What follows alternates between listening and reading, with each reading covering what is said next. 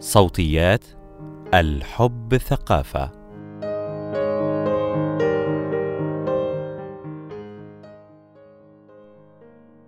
من الشائع أن يسعى الآباء للحديث مع أبنائهم في الحب والعلاقات العاطفية في مرحلة المراهقة، ولكن من الأفضل أن يبدأ هذا الحديث منذ الطفولة. كيف نتحدث مع أبنائنا عن المشاعر والعلاقات العاطفية؟ مقال لآية أشرف المرسي.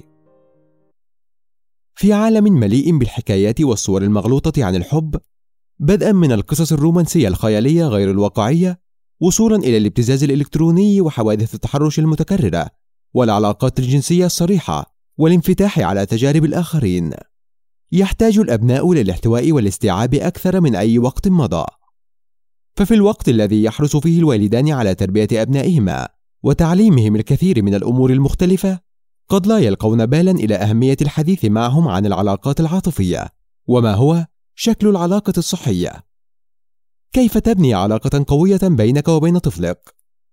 من الشائع أن يسعى الآباء للحديث مع أبنائهم في الحب والعلاقات العاطفية في مرحلة المراهقة، وهي المرحلة التي يوشك فيها الابن أو الابنة على اختبار تلك المشاعر. ولكن من الأفضل أن يبدأ هذا الحديث منذ الطفولة، لا المراهقة. لكن قبل أن تتحدث مع طفلك عن العلاقات، تحتاج في البداية أن تؤسس علاقة قوية من الثقة بينك وبين طفلك. لا تبني العلاقات القوية نفسها بنفسها، ولا يجد الشعور بالارتياح مكانه بينكما من تلقاء نفسه. لذا، من المهم أن تكون صادقا وجادا بشأن التواصل الحقيقي مع أبنائك على أساس ثابت. الانفصال عن المشتتات تبدأ رحلة بناء علاقة قوية مع طفلك من خلال أمر بسيط ولكنه ضروري وهو التواصل البصري. إن النظر إلى عيني طفلك مباشرة حين يتحدث إليك يخبره الكثير عن مكانته لديك على عكس ما قد تتصور أو تتصورين. يعرف الطفل جيدا هل تستمع أو تستمعين إليه حقا أم لا. قد تعتقد أو تعتقدين أن المدح فقط هو القادر على إرسال مشاعر إيجابية إلى ابنك أو ابنتك. ولكن الانتباه الكامل إلى طفلك أيضا يجعله يشعر باهتمامك. لذا إذا كنت تحرص أو تحرصين على تخصيص وقت محدد لطفلك أمام الشاشات سواء التلفزيون أو أجهزة اللابتوب والهواتف الذكية فعليك كأب أو أم أن تخصص أو تخصصي وقتا تكون فيه أنت أيضا بعيدا عن الشاشات. بناء علاقة حميمية مع طفلك يتطلب البعد عن المشتتات كي تتواصل بشكل حقيقي. استمع واستمعي إلى طفلك حاول وحاول الحديث مع ابنك أو ابنتك ودخول عالمه من خلال أسئلة محددة وواضحة وأكثر عمقا مثل ما أكبر مخاوفك الآن؟ هل تشعر أو تشعرين بالقلق؟ لماذا؟ ما الذي تحتاجه مني بشكل أكبر؟ ما الذي أغضبك حقا؟ لماذا أراك حزينا؟ ما أكبر أحلامك التي تتمنى تحقيقها؟ هل أنت سعيد أو سعيدة؟ استمع واستمعي إلى إجابات طفلك باهتمام. اعطه مساحة كافية للتعبير عن نفسه ومشاعره. ساعده في إيجاد الكلمات الواصفة لشعوره إن لزم الأمر. لكن لا تبالغ أو تبالغي فيشعر أنك تقيده في الحديث. التخطيط. في ظروف العمل الضاغطة والسعي الحثيث من أجل توفير حياة أفضل لأبنائك قد يكون من الصعب أن تخصص أو تخصصي وقتا للعائلة. لكن إعادة ترتيبك لجدول عملك وتنظيم وقتك خطوة لا تقل أهمية عن توفير مستوى المعيشة الذي تطمح له من أجل أبنائك.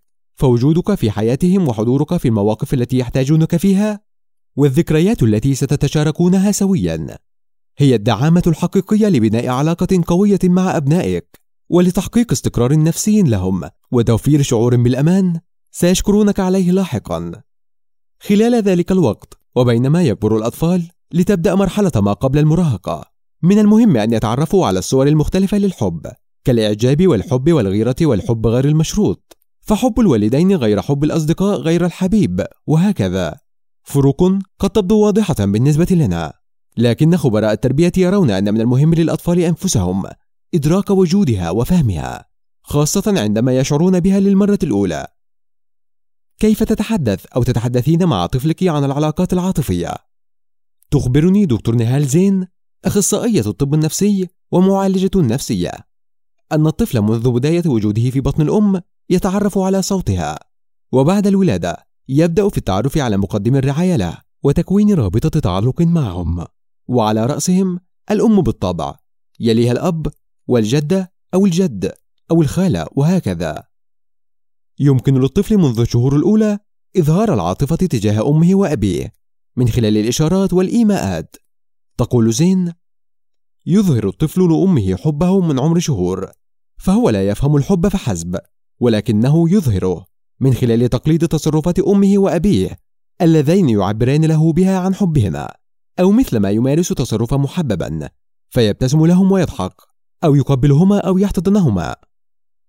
عندما يكبر الطفل ويبدأ في الذهاب إلى الحضانة سنجده يعبر عن مشاعره تجاه أصدقائه والأطفال الآخرين الذين يلعب معهم ويقضي معهم عددا من الساعات يوميا. يبدأ الطفل في إدراك العلاقات العاطفية بين الأفراد شيئا فشيئا مع بداية تعرفه على أشخاص مختلفة من حوله وإدراكه لطبيعة الصلات الاجتماعية المختلفة. يبدأ استكشاف وجود أناس غير بابا وماما مثل الخال والعمة وأولادهما بالإضافة إلى زملاء الحضانة. علاقة الأب والأم هي أول ما يشكل مفهوم الطفل عن العلاقات العاطفية الحميمية.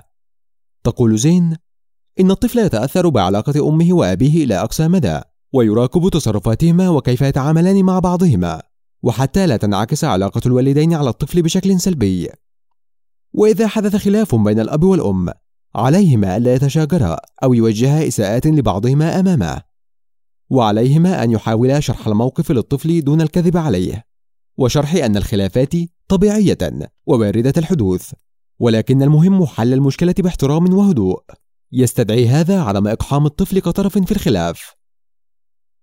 فترة المراهقة. سواء كنت على تواصل عن قرب مع ابنك منذ كان طفلا أم لا ففي مرحلة المراهقة ستتخذ العلاقة شكلا جديدا. قد يكون الأمر صعبا في البداية لكنه لن يكون مستحيلا. فترة المراهقة. فترة انتقالية مربكة وتشهد أوقاتا صعبة سواء على مستوى التغييرات العاطفية والجسدية العديدة التي يمر بها الأبناء أو على مستوى الحياة الدراسية والاجتماعية. وقد لا يشعرون دائما بالرغبة في التحدث أو الانفتاح. وتبدأ رغبة قوية في أن يكونوا مستقلين في الظهور. لذا فهي تتطلب من الأب والأم الصبر والهدوء والتفهم. خاصة وأن بعض الآباء والأمهات تبدأ معاملتهم للأبناء تتغير بمرور السنوات. لأن أطفالنا أصبحوا كبارا واعين لتصرفاتهم وعواقبهم حسب اعتقادهم. لكن الحقيقة أن في هذه المرحلة تسيطر مشاعر المراهقين على تقييم المواقف وإن وجدوا صعوبة في التعبير عنها في الأغلب. وهذا يفسر أيضا ميل الكثير من المراهقين إلى المغامرة والسلوك المحفوف بالمخاطر. من المهم أن يدرك الآباء والأمهات وأي مقدم رعاية. كالمعلم أن تطور الجزء العقلاني من الدماغ لا يكتمل تماما حتى عمر الخامسة والعشرين عاما. وهذا الجزء هو المسؤول عن أمور مثل صناعة القرار والتخطيط والتحكم في الدافع وتجنب المخاطر. لذلك علينا أن نضع في الاعتبار كيف نفهم أبناءنا بشكل أفضل. ليس المقصود أن نتحكم فيهم ولكن أن نفهم أنهم يرون الأمور من وجهة نظر مختلفة عنك. وأيضا وجد استطلاع صدر عام 2014 نشرته الجمعية الأمريكية لعلم النفس أن المراهقين قد يشعرون بالتوتر أكثر من البالغين وأنه يؤثر عليهم بطرق غير صحية. شعر حوالي 30% من المراهقين البالغ عددهم في الاستطلاع 1018 بالحزن أو الإرهاق أو الاكتئاب. بينما لم يستطع 25% منهم تناول وجبات الطعام بسبب قلقهم الشديد. كيف تتحدث مع ابنك المراهق عن العلاقات العاطفية؟ يختلف كل شخص عن الآخر في الطريقة الأمثل للتواصل معه خاصة عن أمور حميمية قد يشعر بالحرج منها خصوصا إن كان يختبرها لأول مرة لكن خلص خبراء التربية والباحثين إلى مجموعة من النصائح العامة حول كيفية الحديث عن الحب والعلاقات والذكاء العاطفي وغيرها من أمور مع الأبناء في هذه السن كي تساعد الوالدين بعض الشيء. اخلق مساحة آمنة للمحادثة. ابدأ أو ابدأي بدردشة غير رسمية. تجنب أو تجنب الضغط على ابنك المراهق للتحدث معك. وتذكر كيف كان الأمر عندما كنت في مثل عمره وطبيعة مشاعرك تجاه والديك ابحث وابحثي عن مساحة يشعر فيها كلاكما بالراحة يمكن أن يكون هذا عند مشاهدتكما للتلفزيون أو ممارسة لعبة سويا أو الذهاب في نزهة على الأقدام أو في السيارة إذا قرر ابنك مشاركة تجاربه معك فتفاعل وتفاعلي معه بطريقة هادئة ومتفهمة. إذا لم يكن منفتحا في التحدث لكنك تعتقد أنه قد يحتاج إلى توصيل شيء ما لك فيمكنك أن تقترح عليه أن يختار وسيلة أخرى بدلا من الحديث معك وجها لوجه. قد يعد فيديو أو يرسل لك رسالة إلكترونية. عليك إبداء تقبلك لأي طريقة كانت للتواصل معه. ساعده على فهم العلاقة الصحية. أول نموذج تقع عليه عين الابن أو الابنة فيما يخص العلاقات هو علاقة الأم والأب. لذا حاول وحاولي أن تكوني نموذجا جيدا محترما. حتى وإن كنت منفصلا عن أم أبنائك أو كنت منفصلة عن والد أطفالك. احرص واحرصي على أن تتحدثي مع أبنائك عن الأمر وكونه وارد الحدوث وأن تتحدث أو تتحدثي عن الطرف الآخر باحترام. يمكن أيضا أن تساعد ابنك على فهم السلوكيات الصحية وغير الصحية في العلاقات العاطفية بضرب الأمثلة له. فمثلا تكون العلاقة صحية عندما يراعي كلا الطرفين الآخر وأن يكون عطوفا ومشجعا ويتقاسم المهام مع شريكه. بينما تكون العلاقة غير صحية عندما يكون كليكما أو أحدكما مسيطرا على الآخر ويحكم قيوده حوله. على سبيل المثال يمنعه من رؤية الأصدقاء. عندما يكون عدوانيا لا مباليا وتركيزه منصب على نفسه ولا يراعي احتياجات الآخرين. تحدث وتحدثي إلى طفلك عن الاحترام. تحدثي عن المساواة بين الجنسين. عن مبدأ الموافقة وحقه وحق الطرف الآخر في قبول العلاقة أو رفضها.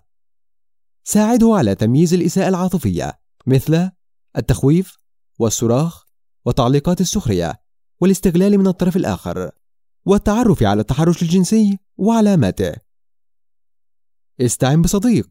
إن لم يكن طفلك منفتحا على التحدث معك لشعوره بالحرج أو أنك قد لا تفهمه. اقترح أو اقترحي عليه الحديث مع خاله أو عمه أو أحد الأصدقاء المقربين لكما من الذين تثق أو تثقين بهم. كما يمكنك اقتراح أن يتابع موقعا إلكترونيا مناسبا لمن هم في سنه وينشر مقالات إرشادية. أو أن ترشح له كتابا قد يفيده بخصوص هذه الأمور. بالطبع هذا يتطلب منك محاولة أن تواكب وتتابع ما يتعرض له أبنائك على الإنترنت أو منصات البث الإعلامية وغيرها. قد يكون الأمر مرهقا لكن إن نظرت له بتمعن ستجده يقدم لك عونا كبيرا.